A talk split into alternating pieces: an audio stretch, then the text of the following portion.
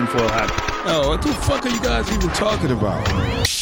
Global controls will have to be imposed, and a world governing body will be created to enforce them. Welcome to Tinfoil Hat. We, we, we, we go deep, homeboy. Aaron, open your mind. Drink from the fountain of knowledge. There's lizard people everywhere. That- that- that- that- that's some interdimensional shit. Wake up, Aaron. This is only the beginning. Dude, you just blew my mind. Are you ready to get your mind blown? Good morning, Swarm, and welcome to Tinfoil Hat. You know I am. You know what I'm here to do? I'm here too. Great job. You finally got it down. Joining me as always, my good friend. You're going to see him in Vegas this weekend. Xavier Guerrero. What's up? XG and the place to be. And then on the ones and twos, he's going to be doing stamp this weekend. My good friend and yours, Jay Nice. What's up, dude? Johnny Woodard, Great show today. Great show today. We have a wonderful show for you. Eddie Bravo. The one and only Mr. Eddie Bravo's here, plus David Wolfe, who I call David Hungry. David Hungry. because I had him in the show in my phone as David Hungry like an avocado wolf. And like an idiot, I didn't look at it. And I it is one of my low moments. And David Hungry. David Wolfe, great show. We talk about all your favorite stuff Tataria, germ theory versus terrain theory. And uh, we get into the psyop that is the world we live in. So it's a great show. Uh, this has been, a, you know, this is the week of the Big 500. We're almost sold out in the first show. Literally, it's like I bet you by the time you hear this, the first show will be sold out. But don't worry, the second show is available at 9:30. Stand up. XG, Eddie Bravo will be there. And Jay Nice is doing stand up, everybody. Woo! Woo! Woo! Jay Nice gonna go Uh, up and drop the hammer on the if, you, gods. if you knew what was going to happen, you wouldn't be that excited. I'm very I have a excited. feeling Jay it's- Nice. I have a feeling this is gonna be a roast. Guys, come and finally No, meet no, no, I Johnny's just mean it's girlfriend. gonna- I just mean it's gonna Johnny's suck. girlfriend will be there. So No, she's come not. She's not gonna be and there. meet Johnny's girl. I She's can't wait to not meet gonna her. be there. She's not gonna, gonna be be there. She's No, gonna she's take pictures with she's ya. There we go. She so will not be come there. on, go to samtripoli.com. If you can't make it to Vegas, I will be in Miami the following week. J- October 21st through the 23rd, I will be in Miami with my good friend Howie Dewey. Johnny Betancourt's going to be joining us there. And uh, I'm going to be at the Miami, Miami Improv. And then, guys, guys, I'm going to be in Salt Lake, man, on uh, November 11th. Grab your tickets now. We got uh we're halfway sold out. We're a month out. Salt Lake City is November 12th. Okay. Idaho's November 11th. Okay. So November 11th I'm in in Boise, Idaho. in Boise, Idaho. Tickets are moving, I've been told. Happy, can't wait to be in Idaho. And Chris Neff is coming with me to that gig. So if you like Cash Daddies, you get to see Chris Neff. And the following night, I am in Salt Lake. Those tickets are moving as well. Very excited about that. Let's pack it out. It's only 170 tickets. Grab your tickets now and see myself, Chris Neff, Zane Hellberg. Drop the hammer on the gods uh, in the Disobey tour. I'm working on new material. I've already got some murder stuff, dog. I already got some murder stuff. I like new shit? Like I haven't even seen it? No, no, no. You've seen some of it, but I Okay. got some more new shit. All right. Don't you worry about that. I'm constantly evolving, dog. Constantly evolving. Go check that out, guys. Uh, I, I've- obviously, you know about Rokfin. All my premium content is there. We're talking roughly eight hours a week. Uh, I'd say seven episodes a week from just me. Okay. Then you add Xavier Guerrero. You add that's an eighth oh, show a You- week, you all for ten dollars. You just did Conspiracy Castle. Add another one to the yeah, fucking add list. another one to it. it's like a marriage. I mean, you're going to be Well, sick this of this guy. happens when you are crazy. Okay, so it's a great way to support the show. New T-shirt allure. New T-shirt allure. Go to tinfoilhattshirts.com. We have a new one. What's it called? The new T-shirt. It's Give Me the Loosh. Give me the loosh. Give me the Loosh. Yes, I love it. Right? Give me Yeah, the that was loosh. Give me the loosh. Okay. That is a loosh. It's the Monopoly lizard person the loosh. red shoes on there. That's Okay, so with the funny. red shoes because they're shady as We, shit. we got okay? some heat. Yeah, we got some heat for that Oh, we already already. got yeah. some heat. The- what are the lizard people gonna wear? They're gonna wear red shoes. Go grab it. Only 20 bucks. Grab it while you can. Great way to support the show. TinfoilHatT-shirts.com. Now, We have some wonderful free shows for you to watch. Not just Tinfoil Hat, which is always Tinfoil Hats for the people and will always be for the people and will always be free. Okay. I have some other free shows. I have something called Broken Simulation. That's my comedy show. Yes. And uh, we just recorded this week. a murder episode. Yeah, a big time. murder Two hours. Two hours of murder. Him and I like, let's just do an hour, and then we just talk, and Yeah. and it goes all day because I'm rocking coffee. I have that. It's called Broken Simulation. I have. If you want to see what me and Bryan Callen are up to, check out Conspiracy Social Club. That is the old episodes are for free, and I'm proud to announce I've just up, uploaded the third one. Zero. Now I want this is my spiritual show. Go to Zero with Sam. You have to put the whole thing Zero with Sam Tripoli because it's so new to find it on on uh, Apple. And it's basically the journey, and, I, I, and trust me, man, this is like new Sam in the spirituality, and I'm just taking you through. it. So if you want to hear old episodes from the vault, go to Sam, go to Zero with Sam Tripoli wherever you listen to the podcast, and just know that you can get brand new two episodes a week on Rokfin. Is there anything else, guys? Cash Daddies as well, man. People are making so much money on this show. It's unbelievable. If you're looking for a show about investing, go to Cash Daddies and check that out. So, anything else, guys? Nope.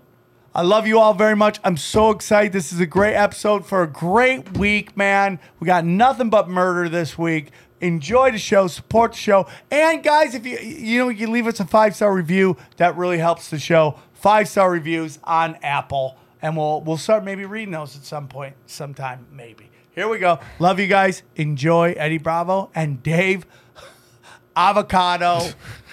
uh, hungry like the wolf. We go deep, homeboy. Aaron, open your mind. Drink from the fountain. All right, so let's get into it. It's the big 500. And I thought, who better to have on than this gentleman? You could see him that this Saturday, uh, two shows in, in the 500 episode and in stand up. My good friend, I love him to pieces, Eddie Bravo. Thank you for having me. How are you, brother? I'm good. I'm good. Considering it's the end of the world, uh, it's not too bad. Or it's the beginning of the world. It depends on how you see it, brother. Yeah. I, I, I see bright stuff coming. I see them losing everything, and we'll get into that. But super excited to have you on the show, Thank you. Eddie. Uh, you know, I was watching the old episode, the very first episode that both of us was on, and uh, you know, I'll talk about on uh, you know Saturday. But I cannot thank you enough for everything you've ever done for me, brother. Hey, thank you, man. I can't thank you enough as well, man. I wouldn't be doing comedy right now if it wasn't for you. If, you didn't, if you didn't give me the opportunity to get on the main stage and the comedy at the comedy store, nobody else is going to give me that opportunity at all. Nobody. There's not one person that would let me uh, get on the main stage, but uh, you let me get on on your show, and that kicked it off. And now we just tour and we just wreck shop. And then we're two old guys that go get fucking something to eat and go to bed. That's our fucking time, right? We just play. This guy finds somehow finds the two, three Mexicans in the city of no Mexicans, finds them, go does stuff, and we hope he makes his flight. Hey, always do though. Right, right. And then I just go to bed.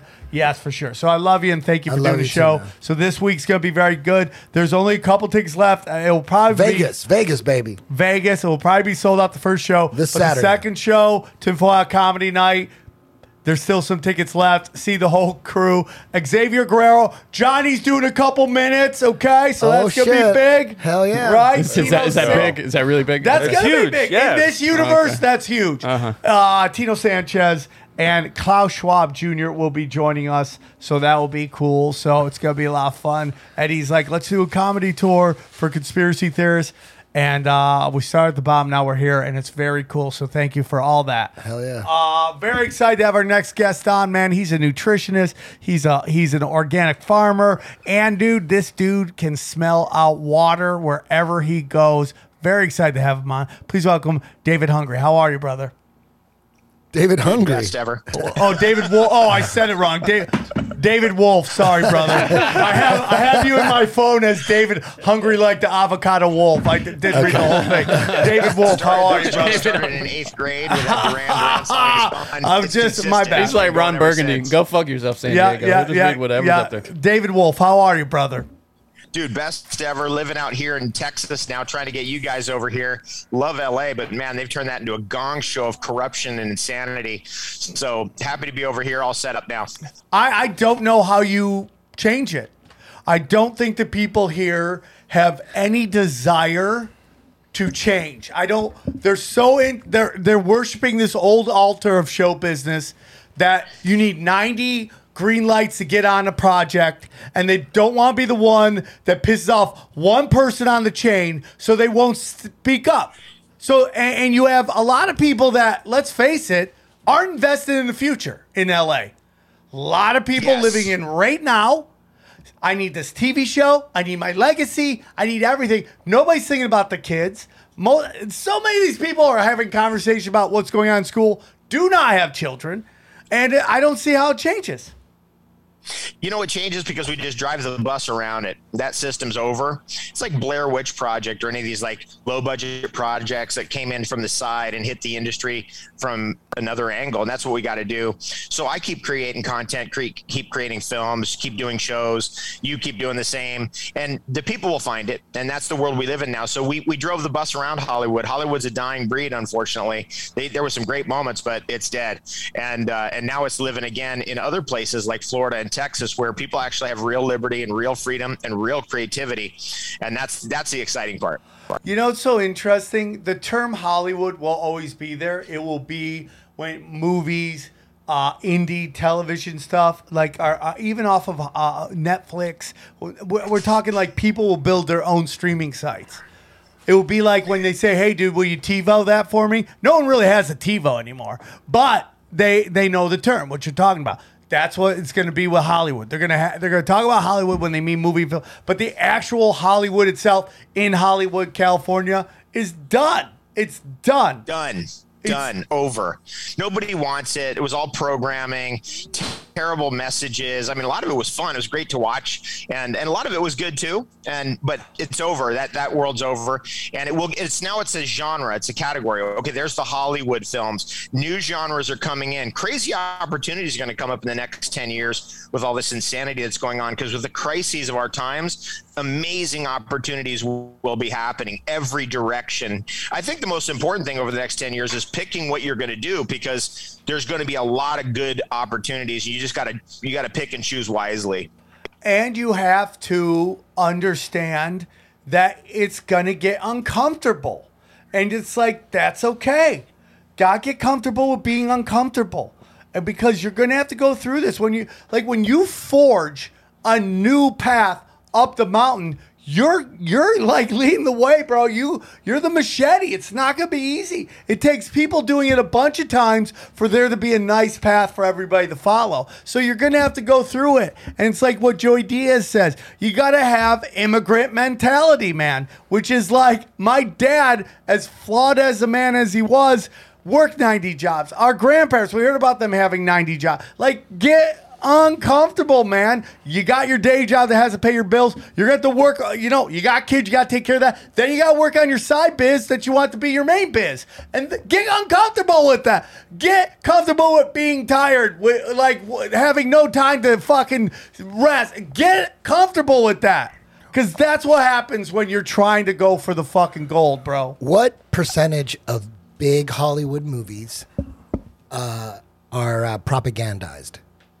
Would you say 80, 90, 100? Today? Today it seems like it's 100, It's- right? It seems like it's 100. It's but, 100. But then I'd you think but then you today. think For it's today it's 100. I agree. But I- then but then you got to I'll take 100, Sam. But then you got to think Show like me 100. But then you you know you got to think like oh like propaganda didn't just start. Maybe it's in the '80s. Maybe all those films in the '80s had some kind of propagandized message. I wish there was a list of movies that were hundred percent propaganda free like like a list like a tv guide tv shows it seems like every tv show had some kind of angle right I think it goes to what what does the elites want us to be thinking and doing at the time. Hey everybody, I want to tell you about our friends at Talkspace. Listen, mental health is a big issue today and a lot of us are kind of afraid to actually go and talk to a therapist whether you have, you know, too machismo to talk about your problems, That's me. you know, or or you just feel uncomfortable talking with other people. And I think it's very important to talk to other people. And the reason I like therapists, man, is like in LA, I, you have friends, right? Where you're like, hey, do I want to talk about my problem? And then, like, within two seconds, it's about them. Yeah, and you realize you probably need a medical license to help Yeah, this person. yeah, yeah, yeah. That's half your friends today. You Or have to have a medical license. Or for. Sam makes it into a joke. Okay, yeah, okay. all right, all right, all right. So listen, that's why it's important to get a therapist, and that's why our friends at Talkspace, okay, are are really trying to help out. Talkspace.com. Here's the thing, dude. You guys, you can meet with a therapist to work on your mental health, and it's just as easy and helpful as hiring a personal trainer to work on your physical health, and it has a positive impact on your life. It can be totally life changing. Okay, Talkspace makes it possible to speak with licensed therapists right on your phone, tablet, or computer. Okay, and unlike traditional therapy, you can message your therapist anytime via text, video, or voice. It's 100% s- secure and stigma free. Okay, the way therapy was meant to be. All right, it's really simple. I I listen, man. I went to I've went to multiple therapists. Okay, I do therapy in many different ways, and I think it's important to talk about your problems. Okay, at Talkspace, your privacy is and security is their number one priority. The app puts you in a private room and you with you you and your with just you and your therapist, sending messages twenty four seven and get replies throughout the day. No need to wait for a weekly appointment appointment. Talkspace encrypts and adds security features to keep your conversation fully protected. Okay, there's no obstacles anymore, and you don't have to win a prize for doing it alone. Okay, you can get somebody to help you out. Getting professional help isn't weird or weak; it's smart because be sure your friends might know a thing or two about electricity, but you don't have to let them rewire your house. You get that? Yeah, yeah. Right? I do know a lot. I'm not a therapist. Okay. Stop calling me XG all the time. All right. Go to Talkspace.com and get 100% off your first month when you use the promo code TINFOIL at sign up. That's 100% off at Talkspace.com, promo code TINFOIL. Reach out, get some help at Talkspace.com. You know, you always hear about writers who sell a script to Hollywood, and, and, and they always say, dude, they totally changed my script. They fucked it all up. That's so common, right? Yeah. It seems like like if Hollywood is just a propaganda uh, machine, that maybe, you know, the people who uh, are pushing the propaganda, they're not writers. So it's like they have to get like real writers to write scripts and they're looking for scripts that they could tweak into propaganda. And that's why they're changing it because yeah they're just they, they, they'll take a real legit writer who's like you know who's in a trance who th- who's following his dreams and all that shit and then they, they take those scripts and go okay we could tweak this into exactly what we want right? Yeah. doesn't it seem like that? They do that with like uh, books and Yeah, because you the people at the top, they can't write movies. Yeah. The people at the Yeah. top, they, they they write shitty movies. They need real writers that they could get close enough to like something that they want to push, and then they mold it into it. Boom, and they go, "Sorry, here's your money. Bam, we're gonna change this shit Well, up." Well, it's like when you talked about the, that video you sent me that I thought was just hit it on the head, which is the internet's dead, right? And number episode one of that, the, the guy put out a two parter. But in that video, he talks about how some people flourish and some people don't. How many times have you been on Twitter? I know some people gotten off Twitter, and you see some guy who's got three, 300,000 retweets and likes, and you look at it, it's like, me pee pee poo poo. And everyone's like, why is this thing getting a billion retweets? Yeah. It's because they they reward those who shine and they who who do what they want and they they they fucking silence those who don't play the game.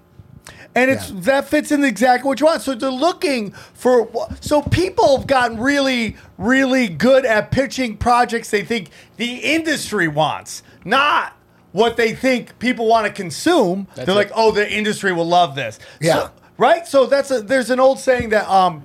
Who was who was the uh the big gay guy that did uh, the Louie Anderson? Louie Anderson had a great quote, and he was like, "Back in my day, the entertainers told the industry what was funny. Now the industry tells the entertainers what is funny, That's and it. that is where we're. That's what is dying off. in And my they, humble, they opinion. just let what they want out rise to the top. They let they give the green lights to those yeah. Gatekeepers, Yeah, right? they're Yeah, gatekeepers. Yeah, and bands right. coming up, bands coming up too. Because I mean, I was in that trance. I wanted to be a rock star my whole life. I wanted fame, fame. I go to Hollywood. I moved to Hollywood. I fucking moved to Hollywood to be a rock star. They had me good, right? So then you always hear like these bands like, "Oh, you're only gonna get signed if you do this or do that," and the labels want this and the labels want that, and you think they want that because they know what the people want. But now it's like, no, no, they want that because it it helps their agenda. One hundred percent, dude. One hundred Because all the bands were like, oh, this they're they're signing bands like this and they're they're signing bands like that. And look at the shit they were signing. Goddamn, the '80s. I'm a big metalhead. I fucking love Slayer and all like all that shit. Venom and and um, Mercyful Fate and King Diamond. All that shit. That was like super satanic. And now I'm thinking, damn, they got left alone. All those bands, they never got fucked with. They were fucking with Twisted Sister. Like you, that's that's when I knew. I'm like, wait a minute, you guys are going after Twisted Sister and Judas Priest. Twisted Like, like Slay, Slayer is. I mean, Slayer has a song called "Angel of Death." It's about Auschwitz, and it's brutal. Nobody fucked with Slayer. Nobody just left them alone. It was hilarious. You know where else they hit him hard? Gangster rap. Well, that's With NWA, yeah. Yeah, yeah. Same shit happened. They let it go. Oh, And then they made a movie about it, CB4, like kind of exposing it. Isn't that crazy? Right, That they were right, like right. like a pretend actors, g- gangsters, Well- studio gangster Well, actors. It's also pranksters. gets to like I mean, it's like what it, it's what killed you know Viacom. They started pushing what they wanted over what people want to consume, and it just became That's the whole system, bro. That's where we are. It's now it's in music, now it's in politics, now it's in culture. They're trying to get the people at the top pushing everything. They're the gatekeepers of everything. That's what we're that's where we're at. That's why like your vote doesn't count because they're just going to cheat. They're going to change your vote Yeah. because they're pushing it now. They're in charge. It's happening throughout the whole culture, and it's it's alarming. But it's going to come to a fight because basically the people have been like people say, well, should we secede? Maybe Texas should secede. Look, the federal government of the United States already seceded from the people decades ago. They have nothing to do with the will of the people. They do what they want. Do you have a concern about secession that it, it, it looks a lot like the breaking up of the USSR? I get very concerned when you break us up into tinier little countries that were easy easier to manipulate. Which is what they did. You know, I'm a big Tatarian guy. I just came out, everybody. I'm a Tatarian. T- I think today is come out out day. Yeah. It was yesterday. It was Yeah, yeah, I yesterday, think it was so I yesterday. should have came out yesterday. Yeah, a as little late. I believe in Tataria. We all knew, Did you, man. We did all you knew. watch the okay. five hour history of the flat earth or what's it called? Some it was a five hour discourse this British dude did. Was that the one that got you? No, uh, I've I, we've had a lot of people on, and you know, I mean, obviously, all of it. I'm not like okay, I don't know, but Auburn got him. what? Auburn got him. The city. Oh, what uh, was it? Was that that the name of the city? Yeah, well, yeah. When we were on the road with your buddy that was driving us to uh, Iowa City, where we play in Iowa, I forget where we played. Uh, Oklahoma City. Oklahoma. No, uh, you remember when you gave away the belt and we were there, and the guy that was driving us, what's it? Kansas City, Yeah, yeah. We went from Kansas City to Iowa. Omaha, Omaha, Omaha. There we go. Nebraska. And he took us around. He's showing us up, but that wasn't it. It was just like the. You know, what really got me the World Fairs. The World Fairs. I'm like, The okay. world the world fairs make no sense. That's a good point. That's the I think the biggest smoking gun in the whole thing. but if makes you, no sense. If you start to, st- are you a Tatarian dog? I love Tartaria stuff. I mean, I'm fascinated by it. I love going to star forts. There's a great star fort in Bacalar, Mexico, right south of Tulum. And there's a there's a restaurant, a vegan restaurant right at the middle of it. And it's a super killer spot. You can like check out the whole thing, touch it, go around it. Really interesting. And then they made up some story. Oh, you know, they made this in like 1750 or something. It's like no, they didn't. No way. They did this whole smooth. It looks like a pyramid. It's completely smooth on the side. Perfect. All the stones are perfect, cut perfectly. You're like, no, I, I'm not going to believe some British dudes like sailed over here and built that. I don't. I'm not buying it. And so that's the cool thing about the Tartarian stuff. You can check it out. Well, you know, somebody told me that they just had a podcast with somebody who said that they found a globe, an old globe, and it had Tataria on the globe. And he's gonna give me pictures of it and all this stuff. And but it's just like when you start getting into Khazarians and all that stuff, it like Tataria fits right into it, dude. Like like Putin, right? So these these these uh Pandora papers come out.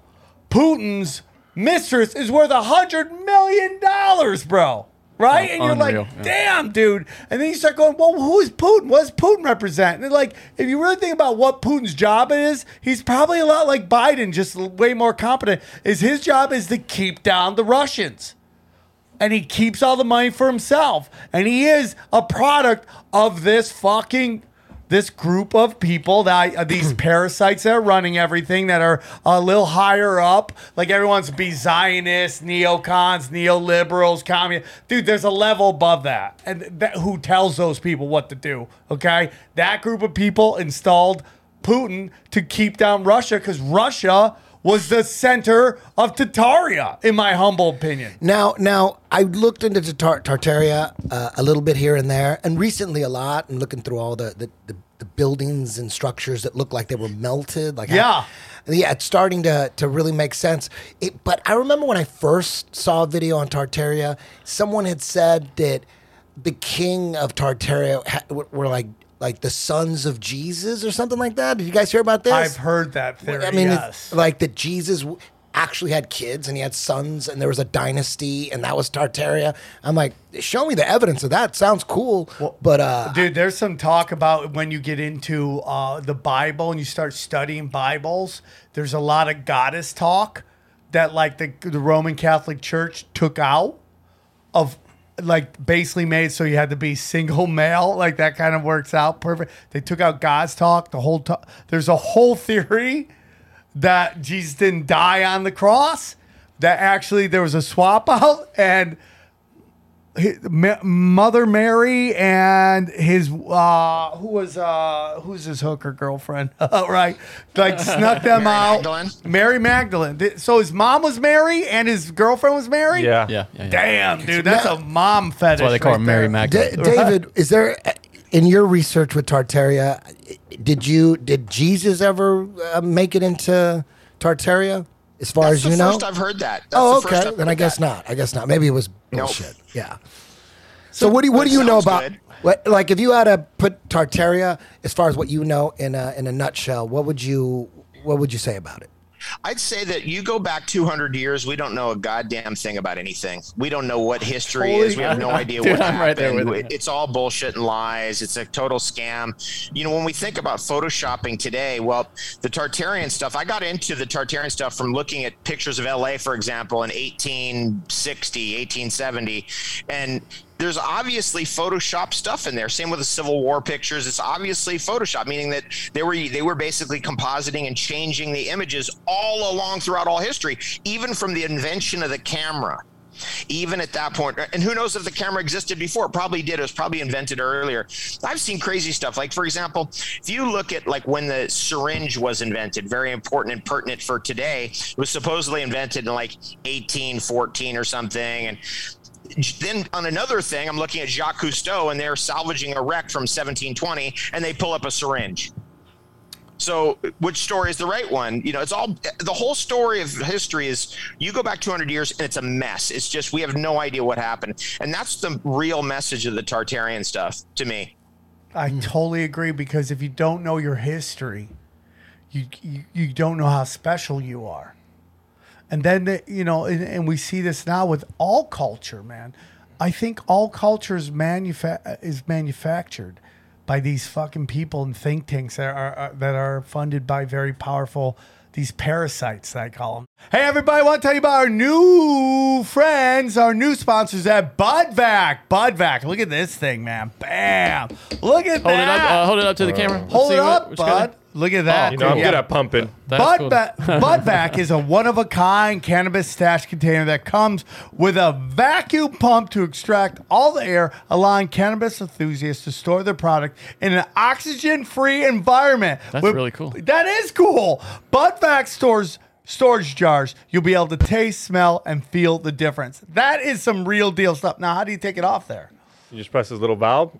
And then it releases the air and it opens it up. Bam! Look at that. Budvac storage jars are the only all glass vacuum containers on the market. They do not retain odor, nor do they leach BPA like the plastic competition. Okay. Oh, Budvac jars preserve volatile terpenes and cannabinoids by removing all oxygen within the container. Remember, oxygen causes oxidation, okay, which is the root of terpene and cannabinoid de- de- gra- gradi- Degradation. Degradation. Okay, I should have practiced this. Bud vac jars are incredibly easy to use, and each one comes with a vacuum pump. I love it. Simple. Place the. It's simply place a vacuum One pump. pound jar they got there. Oh, Damn, oh, dude, that- they got different that's sizes. legit, dude. yeah, Look at that, real dude. stoner shit. Bam, One real pound. stoner shit. Real stoner stuff. Is that an electric for one too sto- down there? Oh yeah, he's got in case you're too Oh lazy. yeah, in case Oh, you just that's want to cool. press buttons. You know you can put something else in that. Damn, that's that's dope. You know the next level is this. That also is a woman's vibrator. There we go. Simply place a vacuum pump on top of the container, pump till you hear a click sound, and your contents are freaking protected. All right. XG knows him. He's a fan of Tinfoil Hat. He's part of the swarm, and therefore we wanted to work with him to get his product out. And uh, anytime we help the swarm, we're gonna help him. And this is what we're gonna do, dude. Okay. This is what we're gonna do. You want to keep your weed sweet. You want storage right. How you don't want oxidation and denigra- Degradation. degradation. Okay, go to budvac.com and use the promo code TFH at checkout for ten percent discount. Okay, that's budvac.com. Use the promo code TFH. Get it, man. I want I want you to send me some videos. Watch you guys doing some pumping and some pulling and some rocking and some sealing. Send us some videos of you. rock- Look at that, dude. Look at that. Yeah. Budvac.com, promo code TINFOIL8. Save your weed, make it rock for as long as possible because you're going to need w- weed during the zombie Big time, big apocalypse. time. When I first started traveling and teaching seminars, uh, the one thing I noticed was I was brought up to believe, maybe I'm just an idiot, but I was brought up to believe that the United States was by far like the only country that had, you know, the best country and you can't live anywhere else. Everywhere else sucks. Then once I started going to different countries, I'm like, this is pretty cool here too. I'd go to, you know, uh, Sweden. Sweden was cool. You go to uh, Sydney. I was in Sydney. I'm like, this feels like LA, you know, and then, um, uh, um, And I thought we were the, the only country with a, with a, I thought we were the only country with a constitution. I didn't know everybody had a constitution. And then you find out that every country got a constitution. They all got their story of how they won their independence. And I'm like, wait a minute, every country got a story like us.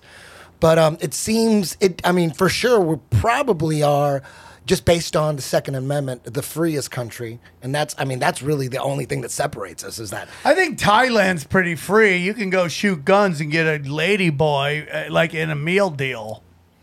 That's what you think about freedom. That's, I mean, that's freedom. That's. Yeah, cut that out. Let's well, let's loop that. That was an attempt at a joke over that will haunt This me for the rest of Sam my life. Tripoli rap. But you know, no, one hundred percent. Like our, our Second Amendment. Now, Canada has some, you know, guns. They, they they own guns. They were talking about per capita. They thought Canada had more, but rural. I think he was saying. Yeah. but you know, I mean, you're right, dude. I mean, i i- it's very interesting about how like we are raised and we are brainwashed and we're programmed to think certain things depending on what they need from us at that time. And you know, it's like I tra- you know, when I traveled the world, I think one of the most opening, uh, mind-opening things that ever happened to me was when I I went to China and then right after that I went to Afghanistan. And I just realized that people are people, man. And they just want to laugh. They want to have a drink. They want to get laid once in a while. And, and they want to be able to feed their family. And that is universal. Yeah. And that these these government structures are what causes wars, but it's never the people that want the wars. It's always the governments, but most likely they're ran by the same people. I mean, if you take a look at like like um Mao, Stalin, they all went to the same school, man. They went literally to the same school. Is that like the presidents here? Well, you do. I mean, they're all related about skull and crossbones. Yeah. I, I'm curious. Do you think that people were easier to manipulate let's say 200 years ago when there was no we weren't yeah. interconnected and people know, knew nothing about what actually was going on overseas or now when you can deliver a message to everybody instantly when do you think do do you think it's we easier to manipulate people last night. That's, That's a- interesting. That yeah. same question came up last night. Here's my answer. I think it's easier to manipulate people now, even though we have all these communication devices and all these tools. Because I think people were smarter back then. They were better educated. They were they were more sensible. So that's my take on it. Uh, I totally, I, I, I agree with that. I think, um, I think the only thing that kind of worked back then was that there was only one source, the newspaper. There was books, like, and you know, you say that all the time. It's in a book. Yeah. It's in a book, right? Like everyone's like, books are just, books are just like this, this beacon of truth, You man. can't lie in a book. Right. It's impossible. right. The typewriters are That's my whole thing. of. That's my whole thing. lying. So, so what are we doing here? I mean, like, so it's interesting. I, I, people always like, oh man, you know, like f- people way in the back were were smarter. I, I think that it's just like what the information you get, like. Peasants from the 1500s were bombarded with so much useless information that it's overloading. You know, it's kind of like uh, Eastbound and Down when, you know, he's like, you know, man, when you live your life, you go see the world, you got to get rid of old memories and make yeah, yeah. room for new memories, right? And you're like, and then you kind of go home to your and you see your family and you see Buddy from high school who's, who's lived a, a simple, fun life. And he's like, You remember when we were in eighth grade? We did you're like, I don't remember any of that. So my whole thing is like we might have so much bandwidth in us. And they bombard it with like, who is Kim Kardashian? Is, is Joe, Joe Biden a clone? And we're just bombarded with all this shit that's so much harder to sift through the crap. So you got to find these people that you trust and like kind of read what they have to say because they don't have any skin in the game in terms of being paid by blah blah blah. But even that might be crazy. So Uh, David, obviously you're red pilled as fuck. Can you uh, can you tell us what was your moment? What how did you um, start to doubt what the mainstream was feeding us? So I was I was born in Toms River, New Jersey, which is right next to the most toxic chemical plant in America, highest cancer rate in America, Toms River, New Jersey. Eventually, they wrote a book on it, interesting book, and all the affluent from it went right past that hospital where I was born, right to my house where I grew up, and uh, and our neighbors next door to us, they were a very wealthy Hungarian family. They had like 20 shopping centers and grocery stores, and the matriarch of the family, ever since I was a little kid, I would go over there and just hang out with them instead of coming into my house, and she would say like, you know, let me, what they teach you in school today? And I'd be like, oh, we learned that FDR was a president. She'd go, let me tell you about Franklin, Franklin Delano Roosevelt. And she would go berserk about the Social Security number and what their plans are and the eventual plans of the Democrat Party to overrun the borders with immigrants. I mean, she was telling me that when I was five years old in 1975. holy How did shit! she know? How did where did she get the information? She got the information because she was high up in with the the corruption in the state of New Jersey. So she would be like, "That guy's the bag man for the state of New Jersey. See that mayor guy over there? That guy's corrupt AF." And just that kind of stuff. All the years growing up with her, she was a super patriot. She used to paint her nails as American flags, and she just knew. She just she had a, a sense of what corruption was about. Her husband was a World War II vet, and they knew. And so they i i listened to what they they helped me to understand all these years later. I'm like oh my god she was right about that. Look what's happening right now. They're overrunning the borders. This is all planned. It's like it goes on and on. I- so i've been watching. And then how did you get into your your, your expertise is nutrition and organic farming? How did how did that how'd you get into that? Well, I, I started out in 19, when I first came to California in 1977 from New Jersey. My uncle got a place. My uncle worked for Ralston Purina Corporation. They transferred him to Food Maker, which is the people make food for Jack in the Box. You, you guys know Crap in the Box, right? Yum, and yeah. um, everyone in SoCal knows. And so my uncle controlled food quality for them for years, right up until they fired him. And that's when they had all those uh, e- salmonella poisonings and all that. You guys remember that from the 90s? Yeah. Yeah. and I grew up on the border. Actually, we my uncle's farm was right on the border with Mexico. So when I when I hang out with Eddie, he reminds me of all my Mexican friends, which I miss these days. It's you know it's hard to find those old friends. Anyway, the uh, the situation there was we grew citrus and avocados there out in the desert, and we had tremendous success and grew a lot of food, and that's where it started for me. I started getting into farming. Both my parents are doctors, so that's like the nutrition is really about medicine, right? Which is really the real type of doctor. I mean, what we have as doctors today is basically drug pushers and people who might be able to pull off a surgery if they were well trained, and that's about it. Everything else is just BS and placebo bullshit. So that's that's my story, and and I started out you know just just very small scale and build it up build it up and eventually traveling the world and doing seminars on nutrition and getting people into the truth which is your food is your medicine.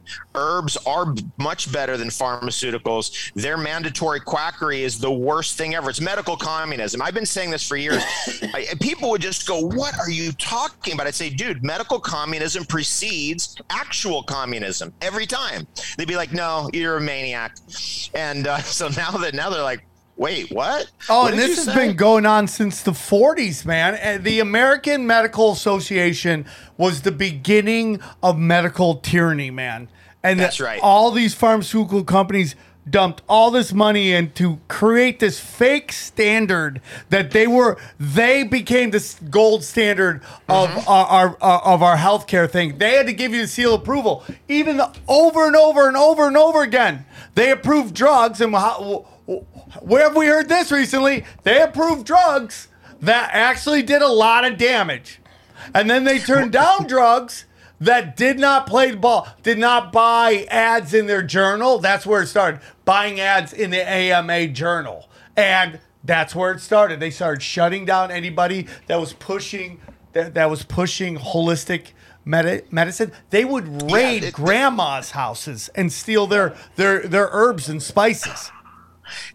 cut, burn, poison, germ theory, Rockefeller medical warfare. That's what we're in right now. It began 100 years ago with Rockefeller, and the propaganda has continued ever since. It's gotten worse. And so that's what I've been doing. I've been doing a lot of warning of people for years about don't do that, don't take their stuff, don't get injected with that. And, you know, there's just some people who just don't listen, and they, they just, oh no, this guy's an idiot. I'm going to go get quacked. And they get quacked, and, and next thing you know, they're injured. And then, you know, basically where I'm where we're at now is that if you do not wake up, you will be injected to death. That's the facts. Let me ask you something, Dave. You you, you brought it up. Uh, One of my favorite topics is is uh, germ versus strength. Oh, I love that subject. So l- let's talk about it now, Johnny. Will you do me a favor? Yes. Will you be devil's advocate here and ask any question? Because I feel like Dave is a guy. I like. I, I I'm really upset that I butchered the intro because you're such a G. You got such good energy, and I'm very thankful you come on the show. Tell us a little bit about your thoughts, and I'm gonna have Johnny because Johnny's really good at like you know th- thinking outside the box. Ask you a couple questions because I think you're right. I think germ, I think germ therapy is bullshit. Germ But- theory? Germ theory uh, Yeah. is bullshit. Okay. I, I As opposed to terrain theory. I, I think terrain theory is where it's at, where it's like what they're saying is virus is just natural body excretion of toxins. But okay, so can you tell us a little so bit about? Yeah. I'm gonna I'm gonna give you. So this is uh, you maybe maybe there's people who know more than me on this. I've studied with some of the best doctors in the world. I spent 10 years with Dr. Hitt in Tijuana. Where he was the most amazing virologist, probably one of the top virologists in the world, and his theories, and so I've got the, all that built into my life experience, traveling the world, talking to doctors, and understanding that really it's more about terrain than germs all along. Because back 27 years ago on the internet, at the very beginning of the selling books on the internet, we used to sell against Amazon books like Bechamp or Pasteur, who was right. That was the name of a book, great book, and here's my take on it after all these years. I'm not a i'm not a terrain theory maximalist. Like i don't want to be sprayed with live anthrax. I don't care what your terrain is. You're going to be you're to be fucked up. You get sprayed with live anthrax. Um, I, I i'm- don't want to go kiss somebody who has a cold sore. Sorry not going to do that either. So i'm not a germ i'm not a terrain theory maximalist where i think it's only terrain and germs don't exist. Okay. um, that and or or that this terrain right here can never be affected by some pathogen coming in from over here. I'm not that guy. Yeah. Now that you have to get Dr. Cowan and you have to get um, Dr. Kaufman in on, on that. And I love those guys and I love what they're doing, but I don't necessarily ascribe because I've tested those theories for decades and I, I don't think it adds up. So I'm a terrain theory oriented person, I think that's 80% of the whole picture. And then the other part is like, hey, if you are constantly dirty, if you're letting microbes get a hold of you, if you don't clean between your toes, you're going to get problems because those microbes eventually start going, hey, let's start eating this dude's skin. Hey, you know, what about this? So this person got an open sore. Let's just dive right in. You, you know what I'm saying? So I, I just don't think that the, the germ theory is 100% wrong, but it's definitely way wrong. I mean, it's maximalized now. You know, Fauci's a germ theory maximalist, and that entire system, Bill Gates, all those people are germ theory maximalists. It's like the germ's coming to get you, man. It's the, it's the new cooties. You know, that's where they're at. And we have to work on terrain, but still be aware that there are pathogenic substances and things out there. For example, nobody's going to want to go out and say, "Yeah, just go ahead and inject me with, you know, some cocktail of viruses and leukemia, and uh, you know, my immune system will fight it off." That's that's not a smart move to make. You want to make sure your terrain is strengthened, but you don't want to expose yourself to something that's dangerous. You know, like Wim Hof did when he did, you know, he proved that like through the cold water he could fight it off with his immune system. Sure, you could do that, but that's a waste of energy. It's a waste of time. It's you don't want to be wasting your time doing that. I think it's very interesting, Eddie. Your thoughts, and I could, uh, I'll jump. I like that. I like what I'm hearing. I, I, I like the combination because you know they've been pushing this virus idea forever, and let's face it, they have unlimited money, right? And all these labs. Uh, is it possible that they have been working on li- on viruses?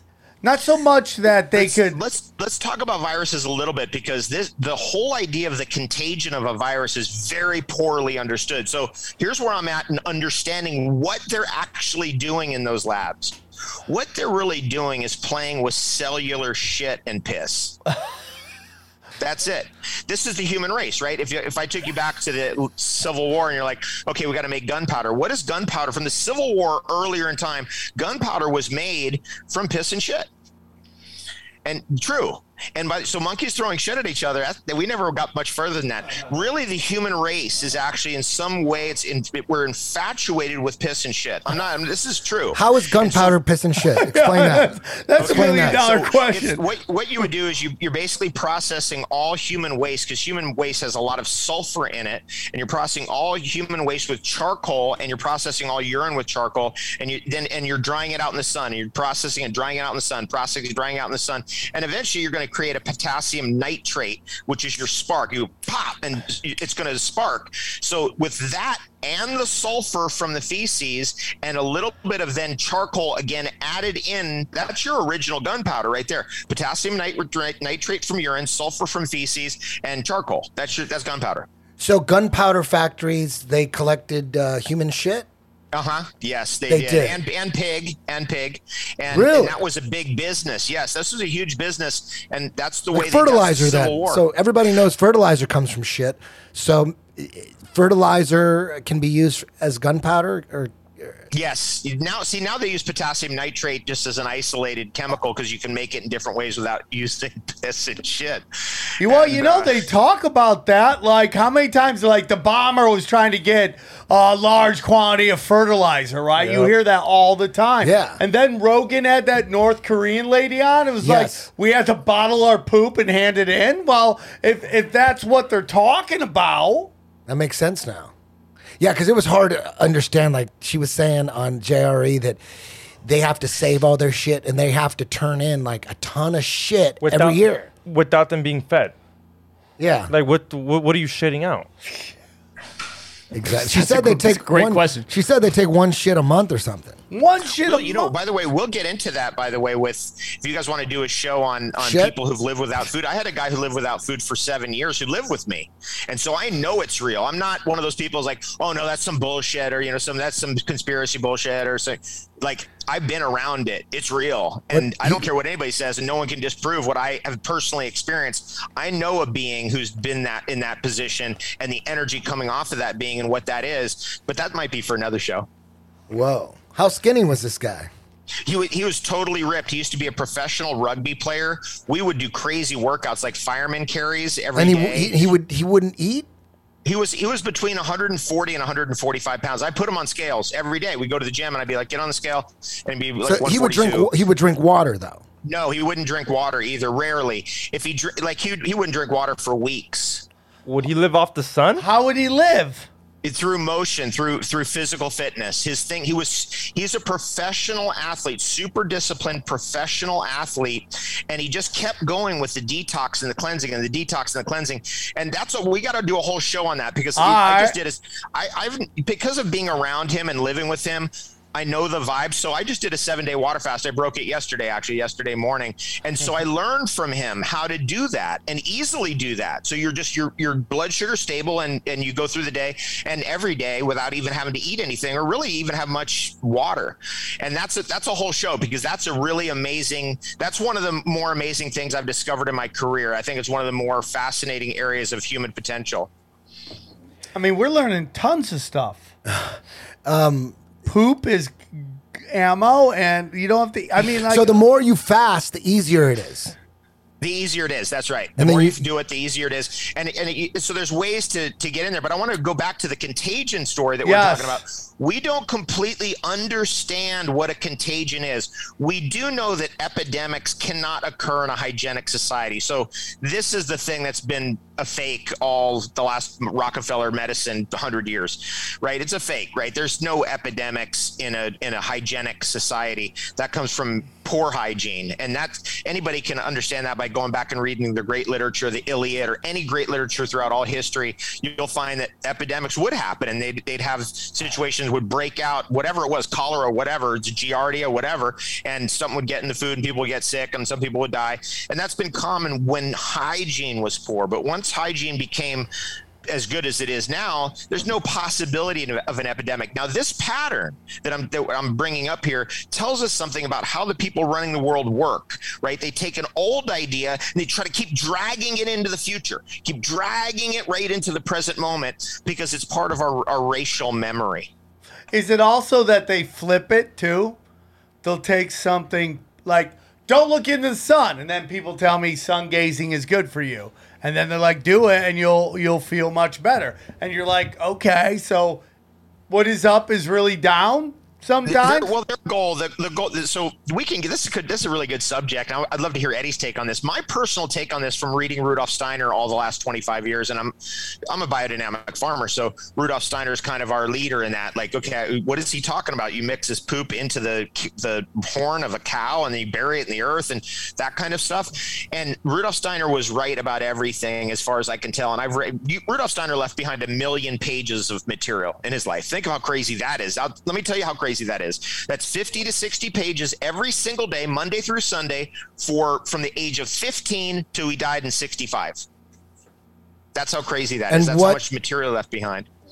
oh my And his- god! What? Uh, his take his take on this moment is this is the moment of the antichrist when everything is reversed so everything that's true is believed by the masses to be false and everything that's false is believed by the masses to be true which is getting to your point Damn. Rudolf Steiner. What? What? Um, tell us a little bit about him. What was he his? died in Uh, 1925 so he was a this he was an extremely clairvoyant being it unlike he was he just was like imagine being on psychedelics 100% of the time that's rudolf steiner like he's having constant downloads and he couldn't even comprehend like anybody else because he would start talking to people about what he was experiencing. They're like dude like who are you? You're, you're whack. Until he was about 18 and then he was on a train and this herbalist was sitting with him and he started talking to this herbalist who was bringing herbs into vienna. That was his job. And rudolf steiner started talking to him and this guy's like no no no tell me more. What are you saying? And tell me more. And and that herbalist was the guy who really got him going as a teacher because he realized like this dude's got information from somewhere that makes sense and works and and that's really how Rudolf Steiner began his teaching career and writing career. He wrote vast tomes. He wrote a book like this thick on all the philosophers in history and what was right about their teachings and what was wrong. That book alone is like a life's work beyond crazy, craziest thing ever. and where did he get his information? Did he claim that he read other books to get the information, or that he was channeling it from he like? channeled it. He channeled it. So, so Hmm. when we go back to this germ theory, the whole talk about COVID, at one moment when I quote unquote had COVID, I got extremely extreme headaches, couldn't couldn't get out of bed, and my shoulder for the longest time was just jacked. And Johnny will tell you, I got what they called COVID tongue. Mm-hmm. My tongue just started bleeding. So when I hear Oh, people what? go, yeah, it would it was just it was just start. Remember that he was in here doing that. Actually, He- remember That's the middle of his crazy, tongue, bro. Your tongue was bleeding like on the top. the middle Yeah. of it, the it was just one day I woke up and I was like, "What the fuck is that?" And my tongue started bleeding. I told Johnny about it, and he goes, "They say that is a condition. It's called COVID tongue." So I got that. So when people say there's no such thing, I go, "Then what was all that?" Well, also, also the thing people people were saying, okay, it's a common cold or whatever. When I, I don't know about you guys, I know XG knows someone who died of this common cold, but there's something different going on right now. I just and, and I'd like to know what it is because I know people that have died from what many people are telling me was just a cold. And I, that's the first year in my life that's ever been true. I've never known anyone to die of a cold before this year.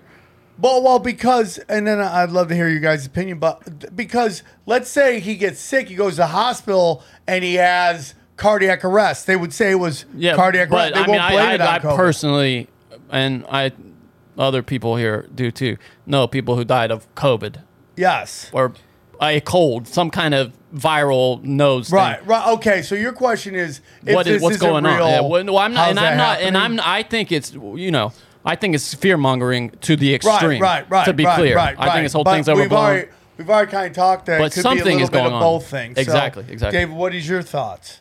So my thoughts are that there's a number of different things that come up, but I think the primary thing that's causing people to get sick right now is what is being sloughed off of people who've been injected, and the more they've been injected, the greater the danger. Now this brings us back to their plan with the Spanish flu, and I think you guys know that story where they basically injected everybody with their bullshit, and then they masked them up, and they all got respiratory infections, died of pneumonia, and that was the Spanish flu. So they're doing a similar run here, just at a bigger scale, and right, they always do their same plan over and over, and Over over, and and, they over try to grow it bigger. And and so my take on it is is that people are getting sick. Like this summer, a lot of people I knew got colds and flus or whatever, COVID or whatever it was. But where do they get it from? They got it from the people they're working with who are carrying it and maybe sloughing it off. Like we know that the graphene oxide sheds, we know that the spike protein sheds, and we know that viruses shed. And so if they were injected with those things, they're they're going to shed. So that's my take on the main cause of why we had such a weird summer of illness, which is totally unusual. I never saw anything like it in my life ex- until this summer. Yeah, I mean, they were talking about how it, it's very rare, if not doesn't happen, that people get the flu in the summer. I, I have a question, a real quick question, because I think this is a life or death question, and I, I get it. I've seen, and you've seen too, Sam. A few people tweeted us like, "Hey, my work is making me get the shot. Wish me luck. You know, pray for me." I, I've seen, I've seen that more than maybe three times. I've seen a lot. If if if it came down to that, how dangerous is this thing? I mean, sh- is that enough to quit your job? What, what is it that dangerous? The the jab? Should people be Yes. quitting their jobs? Okay. Yes, it's extremely dangerous. Eh, Let me let me tell you something. Like I just went the other day. I was with Justin Bua. Some of you guys know who Justin Bua is. He's a famous painter, and he, he said, "Come over to where I'm living now." So I was like, "Okay." I drove over that side of Texas, and uh, and he's like, "I'm looking at the place to move my place." He's like renting a place, trying to get in a nice spot. And I was like, "I'll go with you. I'll go see. You know, we'll go to uh check out this real estate." And the the there was three real estate agents there. First one, mom died right, boom, instantly after the second Pfizer jab, dead. Mom gone. Um, the other one was a gal and she was beautiful nice wonderful person and and she really wanted to get the jab. She believed what the tv was telling her and so her husband was like you know if she's going to do it i'm going to do it. So he does it and he had the uh, nicki minaj's cousin's friends swollen balls oh and, my and I God. saw him walking around like you know it was like weird. So it, Justin's pretty full on. He's like, dude, what's going on here? And for the guy tells him what happened that he got after he got jabbed once, he his balls swell, swole up and he has these like tumors on his balls and he can't actually get an erection. Oh. And can you imagine that? Like the wife's like, "Oh, let's just go do this," you know, and they're uh-huh. just innocent, and then they go do that, and that's what happened to them. That was just some random people we ran into. I don't know them. That was just a random story, random people I ran into that day. So so That's there's how crazy it is. I told Johnny that and he didn't believe me that my friend's dick wouldn't get up because he What? got COVID. Remember, I told you he's like he has other problems. He's watching the wrong But kind you of could have porn. other problems. and I mean, it could have been something else, but it was one of those like That's so funny. so this woman on TikTok was reading off of a, a website of one of the pharmaceutical companies, and they actually break down that there's four different versions of their vaccine. And they had different n- numeral, uh, you know, percent. Like Yeah, one was was- 10, 20, 30, 40, and then, or no, it was 20, 30, 40, and then placebo, which is what? Why is that out there? Interesting. Let, us I want to get into that for a second. I think I got a really good point on that, Sam and Eddie. Listen to this, you guys. So let's say I was manufacturing a jab every second, every day for a year. How many jabs could I produce? Every second, 365, 24 7. It's going. We're, we, we, I'm not talking about marketing problems. I'm not talking about cold storage problems. I'm not talking about um, supply problems. I'm not talking about anything. Just one jab, and it's and it's perfect every single second for a year. How many jabs have I produced? Oh man, you're gonna make me do math. I'm gonna say uh, 365 times. uh, 24. No, Like thir- times- 30 million. Let me, you want to know? Let me just tell Yeah. It's, yeah. it's just a little. 60. It's a little million. over thirty-three million. Close, Johnny. You went just under, so you get the prize. Thank you. So 33 million. Okay, so thirty-three That's, million. that's Freemasonic right there. yeah. Right. And so it- then if you think about it, you're like, wait, they couldn't have manufactured enough in time. So for so the D dimer test data tells us now these are doctors who took their patients who were jabbed and they were like, let's do a D dimer test. Now a D dimer test shows all microclotting problems in that person. And 60% roughly, a little bit a little bit more, like 60.2 or 62% right in that range, were showing micro clotting problems after being jabbed, and 40% were not. So my guess is is that 40 plus percent of what's out there is placebo. That's my that's my take on it. Right. And I agree with that. But then there's that one that's 40, whatever that number 40 represents. And you're like, are are these the people just through random bad luck that are getting hit with the bad one? And they're having awful effects to it because they're getting hit with way more than everybody else. I used to think the J and J was maybe the lesser of all the evils, but now I, there's no way of you knowing what they're putting in. I mean, they could they they you, They could be I don't even think the person giving it to you knows No, which don't. one they're giving to you. Do you think it's by city? Different cities, different counties get different things.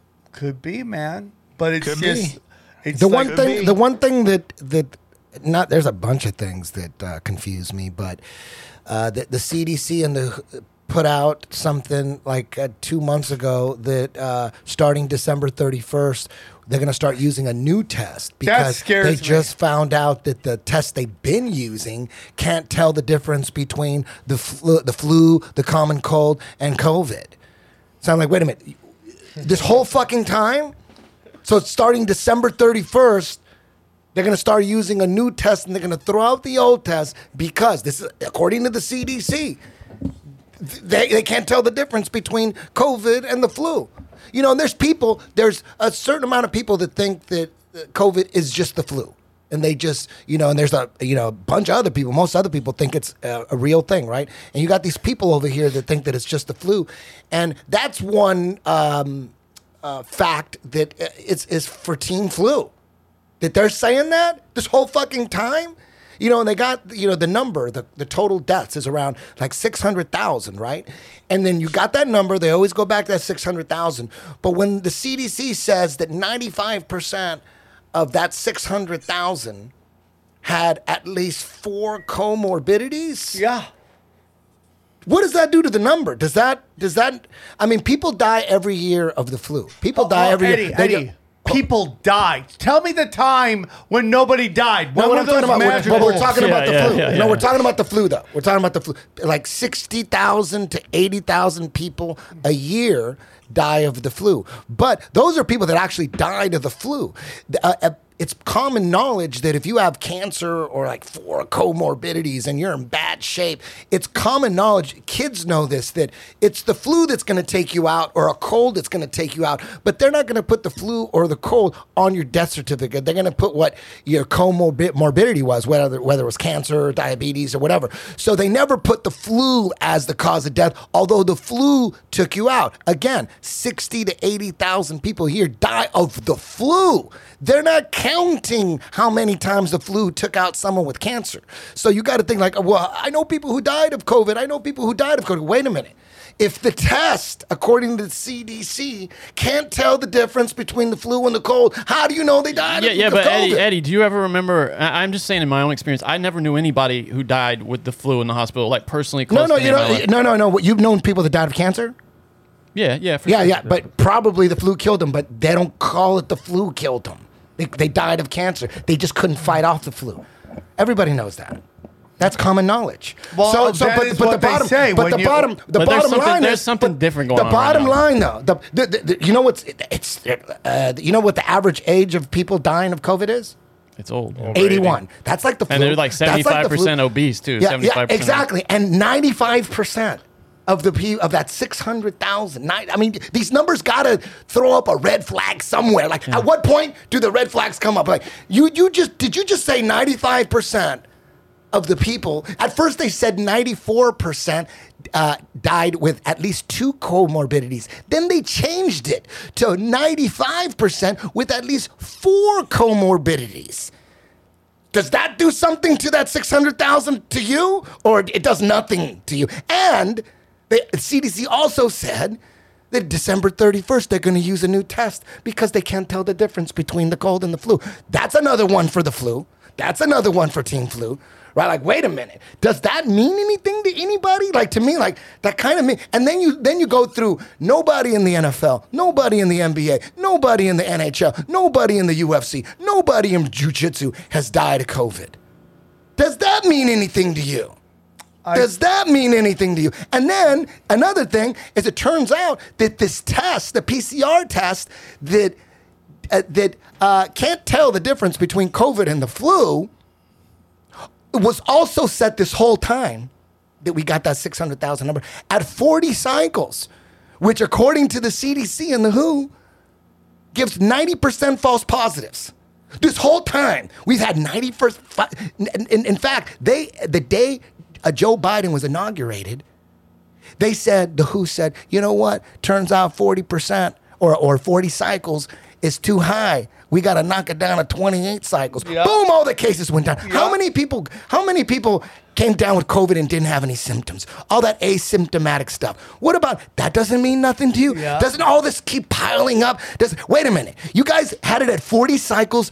The whole fucking time, and now you're saying that at 40 cycles it's 90% false positive? Does that do anything to the 600,000 number? Does that do anything? Yeah. I mean, does it? Does it? And then now we need a new test because this test that we've been using the whole time. So when someone says, "Oh, my uncle died of COVID," it- do you, how do you know that test can't even tell the difference between the flu and COVID, according to the WHO and according to the CDC? So how do we know? Yeah, I don't. Even, I don't even think it's COVID though. I, but something, and it might be from the jabs, is which is what he's suggesting. Something is made. There's something different going on right now than has ever right been now. in our It life. wasn't there before, though. It wasn't there before. Yeah. Yeah. So there's a whole theory going out there, and I've looked at it very closely, especially starting back last year. And I do have a video I got. I nabbed it off the internet. It was very hard to get this video. I had a person search for a couple days to get me this video of a, a this woman's Chinese. She's going around to keyboards in New York City and touching them, and she's Yeah. reaching in her back and I've touching seen them. that. She's licking her You hand. see- Yeah. right? And so what she t- what she actually doing? Well, most likely she's contaminating those keyboards, and most likely New York City, especially New York City, but other big cities around the world, were contaminated with spike protein. Spike protein is a manufactured product by pharmaceutical companies for well over a decade, and you can order whichever one you want. You can look at it right now. Get on the internet, punch in spike protein manufacturing, punch that into a search engine, and check it out. Now you can produce spike protein without any virus. You have cells in a Spike bioreactor, and, and you put in it certain signaling, mRNA signaling. So this gets back to the germ theory versus terrain theory. You put the mRNA signaling, and this is how they manufacture spike protein and have for over a decade. And then they're gonna, it's gonna pit, spit out on the other side spike protein. Spike protein is a nano allergen. So yeah, don't search images. Search, um, just go, yeah, go to the web. Yeah, there, and then check that out. You'll see companies, pharmaceutical companies that provide it and sell it. And this is what I think they did. I think what they did is they basically created a, a spike in problems by contaminating certain regions with spike protein, covering all of New York City, all the buttons, all the handles, all so people are basically contaminating themselves with it. Th- this has some validity. I don't know if this is the whole story, but it's I think it's part of the story, and it's a part of the story that I'd love peop for people to search and more, search up more because spike protein is a nano allergen. It's an extremely microscopic shit. That's what it is. And so what, what the, you, you can guess what's going on with like, oh wait, they're injecting people spike protein. What, what are they doing exactly? They're intoxicating them, right? They're trying to push them over a limit like, oh, you know, bye bye.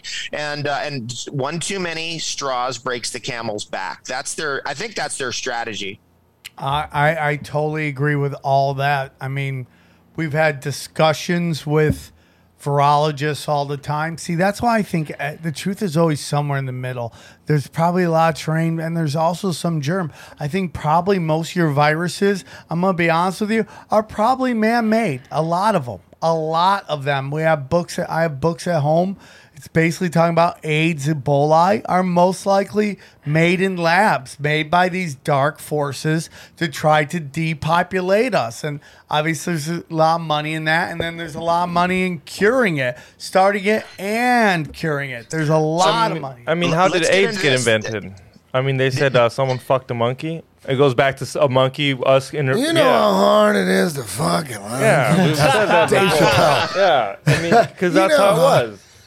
Because because That's one of my favorite Yeah, lines the- ever. What's the problem with this whole virus theory for depopulating humanity? Like, what's the biggest problem is is that the more troublesome the virus is, like let's say Ebola, it's not going to go very far. It's less transmissible. So the more deadly, the less transmissible. That's an, that's a problem that cannot be overcome.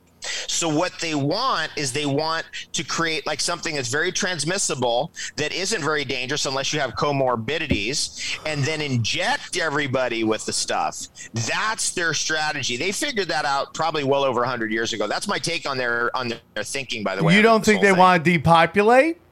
It would have Oh, been they do. deadlier. But their strategy for depopulation isn't what it's not like let's re- release a virus and then we'll kill everybody off because that Yeah. doesn't work. Because the more transmissible the virus hmm. is, the less dangerous it is. So there's a problem, right? If you have Ebola, it's very dangerous but not very transmissible. Those you can't uh, get out of that equation. It's a law of nature. So what they're doing is that let's get something that's very transmissible, get it out there, and then we'll offer our little solution, our final solution, and then get everybody jabbed with their bioweapons. That's more my take on what's going on with this whole thing.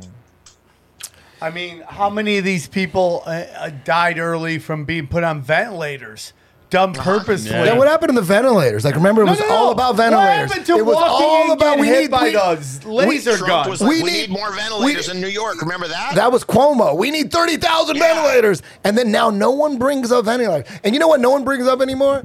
Washing your fucking hands. No one brings that. Remember, it was they had them on the freeway signs. Wash your hands. Stop the spread. It was all about washing your hands.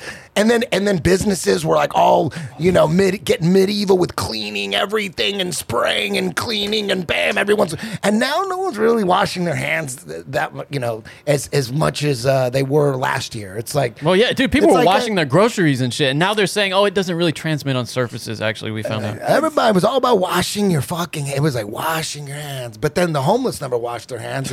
But but it, it- but they're but they're surviving. The homeless didn't get wiped out because their their They- immune they system was so exploded. strong. Yeah, they're thriving. Yeah. Yeah. They're like Yeah. gremlins. You So throw it's them either- in the water, so- they multiply. Yeah, so either wash your hands ten times a day or never wash them. Yeah. Just just being in the middle. That's where the Well, death. I- that's the death zone in the middle. I think the notion of dirt also being like this awful thing, like the earth and dirt. Like everyone's like, "Oh, dude, you're dirty." Well, you know, it's the earth, bro. I mean, like, like you know, grounding, taking your shoes off, walking in the on the on the dirt. Man. That's why modern parenting has really hurt the health of children. I think because I mean, when you're a kid, you know, you go out barefoot, get dirty, get in the grass and shit. And nobody does that anymore, and you got to be exposed to Listen, some fucking shit. You know, mothers immune system love their children so much and they're so scared of being one a bad mother and messing up that they're like what do i do what do i do what do i do and then they go to people who are funded by people that don't have our best interests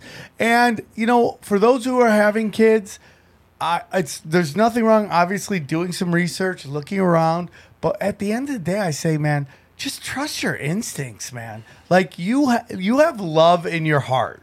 You know what is positive. You know what is negative when it comes to raising your kids. Like, just trust your soul, man. Don't be running around. You know, I, I'm gonna. There, there's a certain doctor out there. I asked this person, why do we give newborn babies hepatitis B shots mm-hmm. what, right when they come to the world? This person had no answer. Now this person's telling me you gotta trust me about vaccines for your kids. I went to school for all this, that, all this stuff. But when I asked this person about this, they had no answer, and and they're they're great people. I, I don't want you to think they're bad. Her their intentions are pure. As far as like, like I read, They were just indoctrinated for seven years. One hundred percent. And the reason they give Hep B, and, and and Dave, you could tell me if you if this is correct or not. But from what I've been told, the reason they give kids Hep B shots is because there's some botched circumcisions out there, and they don't want to tell you that. They don't want to say, "Hey, man, we're, we fuck up cutting your baby's dick," but so they give them the girls too. Because then that would be a uh, that would show that this is a boy thing. So Or just maybe don't cut their dicks. That's another that's option. another discussion. yeah, that's another option. So it's like interesting times, man. Uh, like Davey, I, I want to get into something with you as we come to an end to wrap this up. Um, like, what do you think? Where does this all go, man?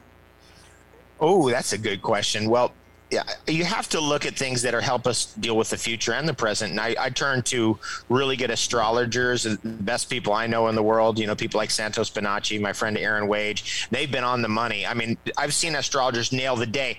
December 14th, that's the day they're going to launch the vaccine. December 14th comes, that's the day they launch the vaccine, right? So I have to go to them and be like, okay, let me see if I can understand this and see what's going on. We're in a World War II cycle. Neptune and Pisces, Uranus and Taurus, those, and Pluto and Capricorn is also very dangerous. And w- w- as soon as that flips over, as soon as we go Uranus into Gemini and and uh, Neptune into Aries, that's World War II. That happens in between March and July of 2025. So I think this thing's going to end up going kinetic because there's the, the New World Order is not going to back off. These people are completely captivated by power. They are absolutely in love with Klaus Anal Schwab and all those creeps and banksters and all those other morons who are trying to run this whole thing. And uh, and and eventually it's going to come to a loggerhead, and they're going to obviously attempt to break down the economy, break down the power grids. They're uh, comprehensive cyber attack. They're going to try that, you know, all this crap that they've been talking about, and eventually people are going to get sick of it, and they're going to rise up in arms. So at that point, they're probably going to put UN troops down or Chinese troops down, or try to do anything to get something in the way of between the people and the predator class right? Just like they did in World War II. So the predator class that's running this whole thing was like, oh, throw the Chinese army at them. You know, they'll fuck them up. You know that. So I think that's going to happen. I think we're going to get into some kind of crazy conflagration. The way it's looking like, it's probably going to be with the Chinese, and I think the Russians are going to just kind of sit back and watch it, let the cards fall, and then they're going to take over after this is all done because China's half of its half of its entire economy is the U.S. I mean, if the U.S. goes down, China goes down you can't. The, It's the inflation symbiotic rate in for China's sure. Like Thirty percent. They've had the highest rains in 400 years. China's in a lot of trouble. Um, you know who Kary Mullis is, right? The guy who invented the PCR test, the test that. l- listen to what he says about Fauci. This is the guy who invented the test that where we're getting all these numbers from. Check this out. Play it. What is it? What What is it about humanity that that, that wants to go to the, all the details and stuff and listen? You know, these guys like Fauci get up there and start talking. You know, he doesn't know anything really about anything, and I'd say that to his face. Nothing. The man thinks you can take a blood sample and stick it in an electron microscope, and if it's got a virus in there, you'll know it. He doesn't understand electron microscopy, and he doesn't understand medicine, and he, doesn't, he should not be in a position like he's in most of those guys up there on the top are just total administrative people and they don't know anything about what's going on at the bottom. You know, those guys have got an agenda, which is not what we would like them to have, being that we pay for them to take care of our health in some way. They've got a personal kind of agenda. They make up their own rules as they go. They change them when they want to. And they smugly, like Tony Fauci, does not mind going on television in front of the people that pay his salary and lie directly into the camera.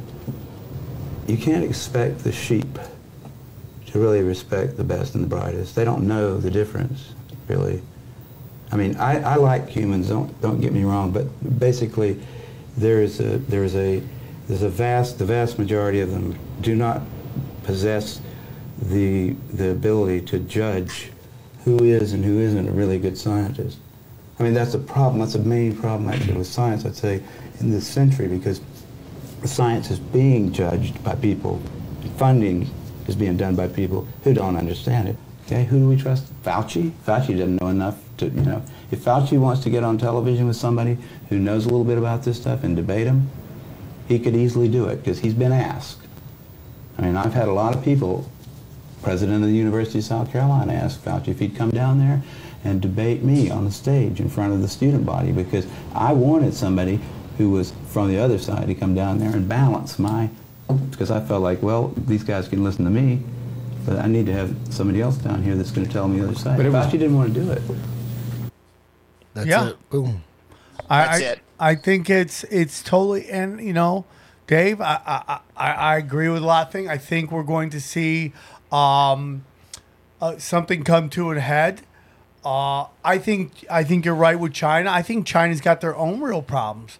I mean, how long is that population going to sit there and allow this small group of people to run them as well? I mean, you're talking about billion something people, and then all of a sudden they're like, "Yeah, you can't own Bitcoin." And th- Well, do you remember before coronavirus they were protesting in Hong Kong, and then it, that all shut it down? And uh, but but look at what's going around the world, bro, dude. People are pushing back like ever, and it's like, you know, we'll see what we'll see what happens when I put up the episode. But my question is like, we got to ask ourselves: Are we going to like? Are the police going to be with us or with them? Because they're always sent. You know, when they crush. The, the resistance is always in the form of riot police. And these riot police have to understand the resistance, us, the people, are not going after that. We're we're fighting for them too. We're fighting for them to have medical freedom, for them to have right of expression, them to have their constitutional rights.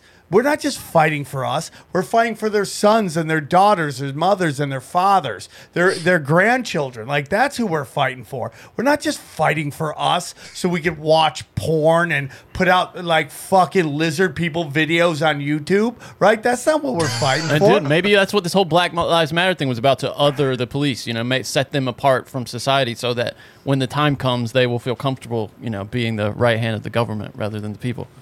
Maybe possible, I don't. right? know. I mean, well, Black Lives Matter uh, was had you know all their money went to the Democrats. I know, And it's like Dave's uh, neighbor was saying to him when he was three that you know that the Democrats are going to fucking usher in darkness.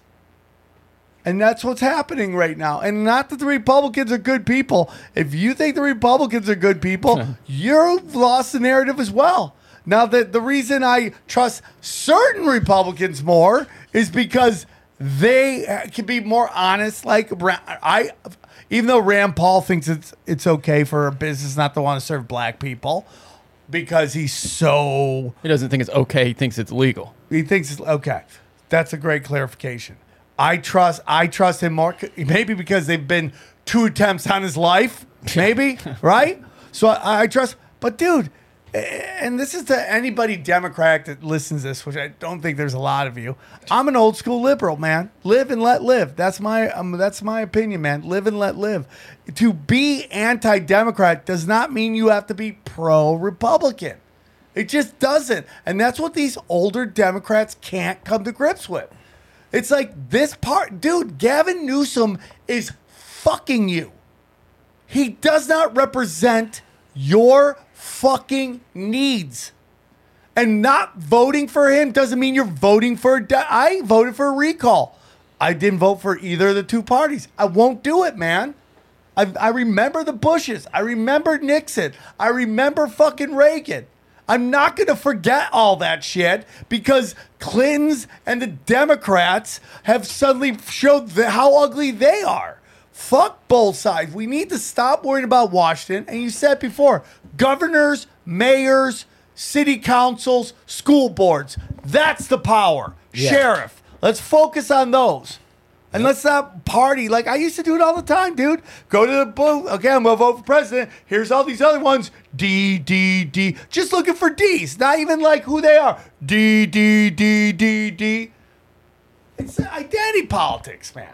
And it's like it's like it's playing into the game. Do not do not assume because someone has a letter that you like that they have their best interest. I'm sorry, dude. That Dan Crenshaw, if you actually studied that fucking dude with an eye patch on what he's doing right now, it is fucking globalist bullshit. He voted for red flag laws. And they're like, well, you know this? Nah, dude. Don't even go there.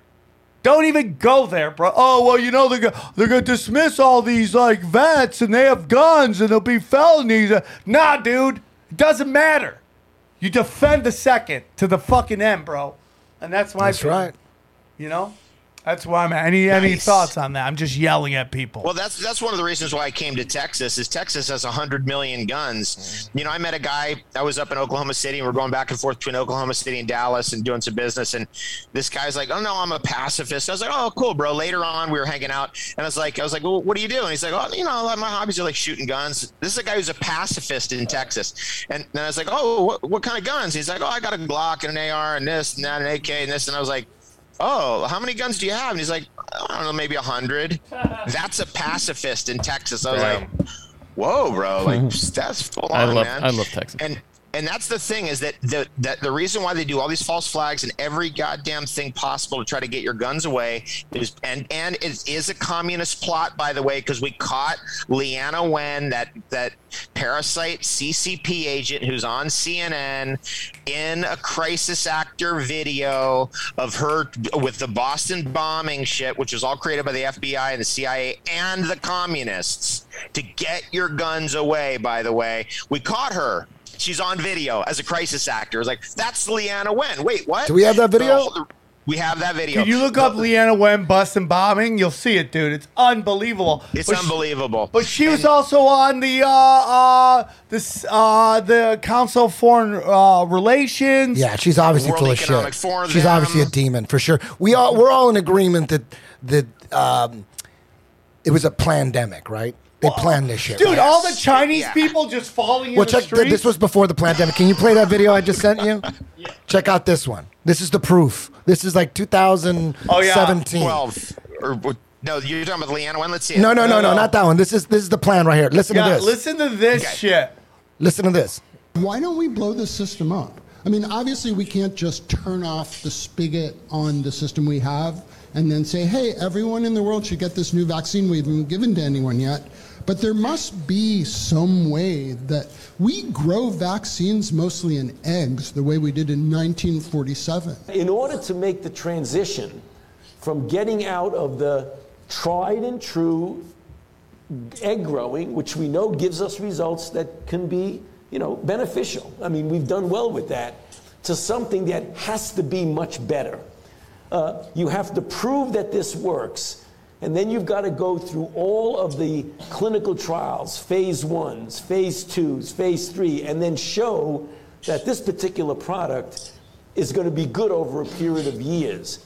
That alone, if it works perfectly, is going to take a decade. there might be a need or even an urgent call for uh, an entity of excitement out there that's completely disruptive, that's not beholden to bureaucratic strings and, and, and processes. So we really do have a problem of how the world I'll fight that, perceives influenza, and it's going to be very difficult to change that unless you do it from within and say, I don't care what your perception is, we're going to address the problem in a disruptive way and in an iterative way because you do need both. But it is not too crazy to think that an outbreak of a novel avian virus could occur in, in China somewhere. We could get the RNA sequence from that, beam it to a number of regional centers, if not local, if not even in your home at some point, and print those vaccines on a patch and self-administer. They're brainstorming. That was a brainstorming Why don't we blow session. the system up? Here, stop it. That's a smoking gun. Yeah. That's a smoke. If there's a smoking gun, that's it. dude, they're strategized. Watch okay, this. check this out. Have you seen this? No, Eddie? I think Dr. so. Lena Wen, she's an emergency room physician who was working at Massachusetts General Hospital the day of the terror attack. She also works at Brigham and Women's Hospital. So you were at Massachusetts General Monday. What happened? Oh, it was a horrific day. We had no idea what was coming. It was three o'clock, and we heard that there were two explosions, but we didn't know where. We had no idea how many people were coming to us. How many people came? It seemed like dozens, and it was. It was probably nearly three dozen patients in two hours or so. Look at Was this the empty hospital place. ready for it? I heard from Dr. Walls from the other uh, Brigham Women's Hospital that because of all the drills the hospitals here have been running since 9/11, you were unbelievably prepared. Technically and medically, we were ready. It's almost like you knew it was gonna happen. We Undercover. knew what to do with each individual patient who came in. But I've never seen trauma like this before. The volume and the nature of the trauma was really chilling and really shocking. And on a personal note, you hadn't yet heard from your husband while this was all going on, and then you hear a cell phone ring. You reach into your pocket, but it wasn't your cell phone ringing. Yeah, so we actually live just a block away from here, from Copley Square. And my husband had told me that he was coming to watch at the finish line. And then we heard that the explosions happened. So while I was treating patients, I had no idea whether the next patient was going to be my husband. I oh. thought, I mean, I really thought because there was soot and blood everywhere, I thought there was a good chance that the next patient I'd be seeing on the stretcher Oh, would turn out to be my husband. I can't take it. But he was okay. Stop ended up being it. unharmed, but I couldn't reach him. It's it's she's It's so, so dramatic. It's- she's the first one on the guillotine, in my humble opinion. Throw her first on the guillotine. She is an obvious foreign agent. She's part of the CFR. I mean, it's unbelievable to me. What like they think we're stupid. They or they do this for sigil magic to to just let us know what they're doing. Well, you if say we they, they think we're stupid, but how many people do you know who really know about this? You know what I mean? I mean, uh, they're right. They're, they we're ignorant, at least mostly. Well, I, Yeah, most people are stupid. Yeah, Okay, yeah, I, all mean, I right. hate to say well, that. I hate to say that. Congratulations, lizard people. You're correct. So the, her her her work to, and she's also ran Planned Parenthood. Remember, in the aborted baby it, body yeah. parts dealing, and so that connects her with Kamala Harris, who's a, an aborted baby body parts saleswoman. Um, where they said, "Oh no, we ain't. We're not selling aborted baby body parts." Then they got caught again, again, again. Th- then they just try to push it under the rug. Oh, no one's going to jail. No one's nothing's going to happen. It's perfectly fine, even though we have the numbers. We know exactly who was buying. We know what their price was for the baby's heart. We know what the price was for the baby's liver. I mean, it's just the brain. This is crazy, like demonic, satanic. It's Mul- satanic. Moloch shit, bro. It's all dark arts Moloch shit. And that's why I always tell man, it's like everybody want oh these people run the world, these people run the world. It's not a group, man. It's occultics, man. Dark arts occult people who For who sure. fucking masquerade as all these different groups, whether it's neocons, neoliberals, Zionists, communists, communist Zionists, whatever the group is that these people want pointing fingers at. No, dude, it's all the occult, man. These dark arts people. and, and they look at us as sheep. That's One- an important Herd point. They immunity? look at us as dumb herds of sheep. Herd immunity, they let you know what they think of us. This next video is is uh, 25 seconds. Just this is only 25 seconds. Check this out. This is where we get our Is numbers. this, is this the AOC yeah. video? Which one is this? no, no, this I don't know who this is, but she's looks official. Check this cause, out. but you had COVID at the same Can time. you It rewind still that? is Oh, the yeah, res- oh, yeah, oh, yeah, I've Even if you died of a clear alternate cause, but you had COVID at the same time, it's still listed as a COVID death. So um, everyone who's listed as a COVID death doesn't mean that that was the cause. Even if They're you jamming our All right, here we go. transmissions. clear alternate cause, but you had COVID at the same time, it's still listed as a COVID death. So um, everyone who's listed as a COVID death doesn't mean that that was the cause of the death, but they had COVID at the time of death. I hope that's helpful. I hope that's helpful. Yeah. Again, And then- Is, was it hard to find because the, the the text at the bottom was in Spanish? I don't know. maybe, dude. Like uh, you can't find that in English. Here's the problem, right? Like, you know, it's the old sa- it's not the old saying. It's a saying I've heard recently. Don't worry about waking up the sheep. Worry about waking up the sleeping lions. And that's what you got to do. The CNN is never going to run that. MSNBC is never going to run that. They're never going to wake up this small active group of people that have blue check marks on their fucking thing and they hate their fathers and they just refuse to admit that they've been duped. It's Yeah. like no matter how much you show them, and it's like I'm and just that's like like it's like uh I don't even know what you would call it. It's like so many layers because she what she said is it doesn't matter what you die of. If we test you and you have COVID, we're marking it as a COVID death from a test that can't even dis- uh, distinguish COVID from the flu. Right? From a test that was set at 40 cycles. It's just layer upon layer, which is at 40 cycles, 90% false positives. And it can't even tell if it's COVID what the fuck is going on here? What are we doing? What are the real numbers? If this shit was in court, the judge would just fucking throw this shit out. Like it was just like, what? Well, these numbers, these numbers are ridiculous. The judges, we live in a banana court now. Are these judges enforcing the law, or are they being sold to the highest bid- bidder? That's why you know, Eddie. When we were in when we were in Omaha, you really fucking hit on it, dude. We have to watch the governors. You know, you know what the internet did. The lo- local government. The the internet. They made us forget about local government. Yes. And I, I would, you know, the, the last four years, I've been balls deep in, in politics, but I was just paying attention to Washington, Yeah. D.C. I didn't even know who our fucking governor was, but I knew all about Pelosi, Schumer, Nadler, all those fucking demons. I knew all about them, but I didn't even know who our fucking mayor was. And our governor, when the governors are the true presidents, the governors have the real power and the mayors, but we don't even know. We're, we forgot like how th- that even works. And I think there needs to be, um, and Dr. Shiva's doing a great job at that. He's educating people on how local government works and how you get involved in it. Because nobody knows how to get involved in local government. And that's where it all starts. It's all about our governors. And that's, you know, I, I think this is a complete scam demic, but I think in a crazy way we needed it because we had it, it's exposing the election system it's exposing the election machines it's exposing the process the mayors the governors and, and who has all the power and the attorney generals and all this shit so now people know what's up Everybody knew it was all shady, but now we know how shady it is and, and how they get away with it. So, in a crazy way, it's like uh, if all this wasn't exposed, we would just keep living in a fantasy land like we were during the Obama years, during the Bush years, during the Clinton years, during the Bush senior years, while they were just, we were in a fucking haze. We didn't know what was going on. They were just putting all their demons Yeah, in positions yeah, of power. yeah, yeah. Think about all the years. Think Yeah. about how deep it must be since at least senior. I mean, they tried to No, kill no, Ronald no. Reagan. No, they but at killed least, JFK. That's when it started. yeah, yeah, for sure. But Who the, the killed plan, JFK? but the, what what did the flat earthers come up with on who killed JFK? Who masterminded it? Who? Well, the CIA, obviously, but who was who was their agent on the ground?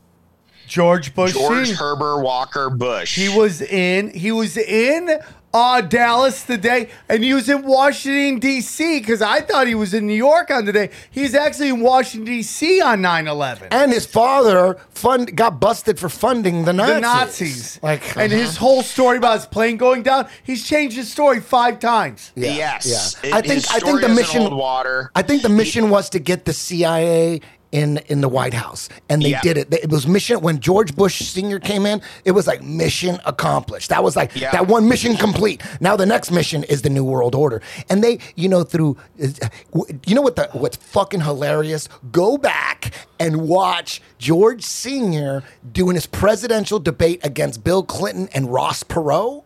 Holy shit! Go back and watch that shit. Go back. That's it's just it's like uh like improv at the fucking groundlings. It's fucking well, Ross hilarious. Perot It's was- hilarious. wa- just nailed Al Gore on that Larry King interview about what was going to happen to free trade. And we all laughed at it because he talked funny, man. He got big ass hairs. And he's like, man, it's going to destroy the U.S. We're like, Yeah. shut up, dude. And Al Gore lied right to our faces. Yeah. Because he's Club of Rome, dog.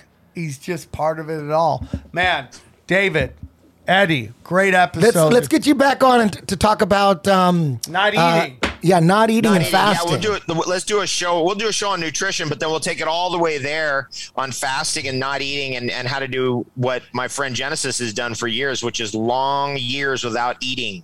And maybe we'll get into sun gazing. You believe in that? Is that real? Absolutely, sun I'm gazing's real. sun-gazing maniac. Oh shit. Okay. All right. David, Let's do that soon. Where can they find you? Uh, on davidwolfe.com. Easiest. W O L F E, British spelling. I will never live that down. David, I love you. Thank you for coming on. Eddie, I'm Thanks, so gentlemen. always a pleasure to have you on. Vegas Thank- this Saturday. Oh Vegas shit! this Saturday is going to be a great time. And I'm super SamTripoli.com. excited. Thank you so much for kicking the journey off and joining us again. I love you very much. Love you too, man. Johnny XG. Thank you guys. Hope to see you in Vegas. There's very few tickets left, so to the to the 500th, the stand up show, come join. It's going to be an all night party. We love you very much. Thank you for tuning in, and we will talk to you soon. See ya. We go deep, homeboy. Aaron, open your mind. Drink from the fountain of knowledge. There's lizard people everywhere. That- that- that- that- that- that's some interdimensional shit. Wake up, Aaron. This is only the beginning. Dude, you just blew my mind. Tinfoil hat. Tinfoil hat.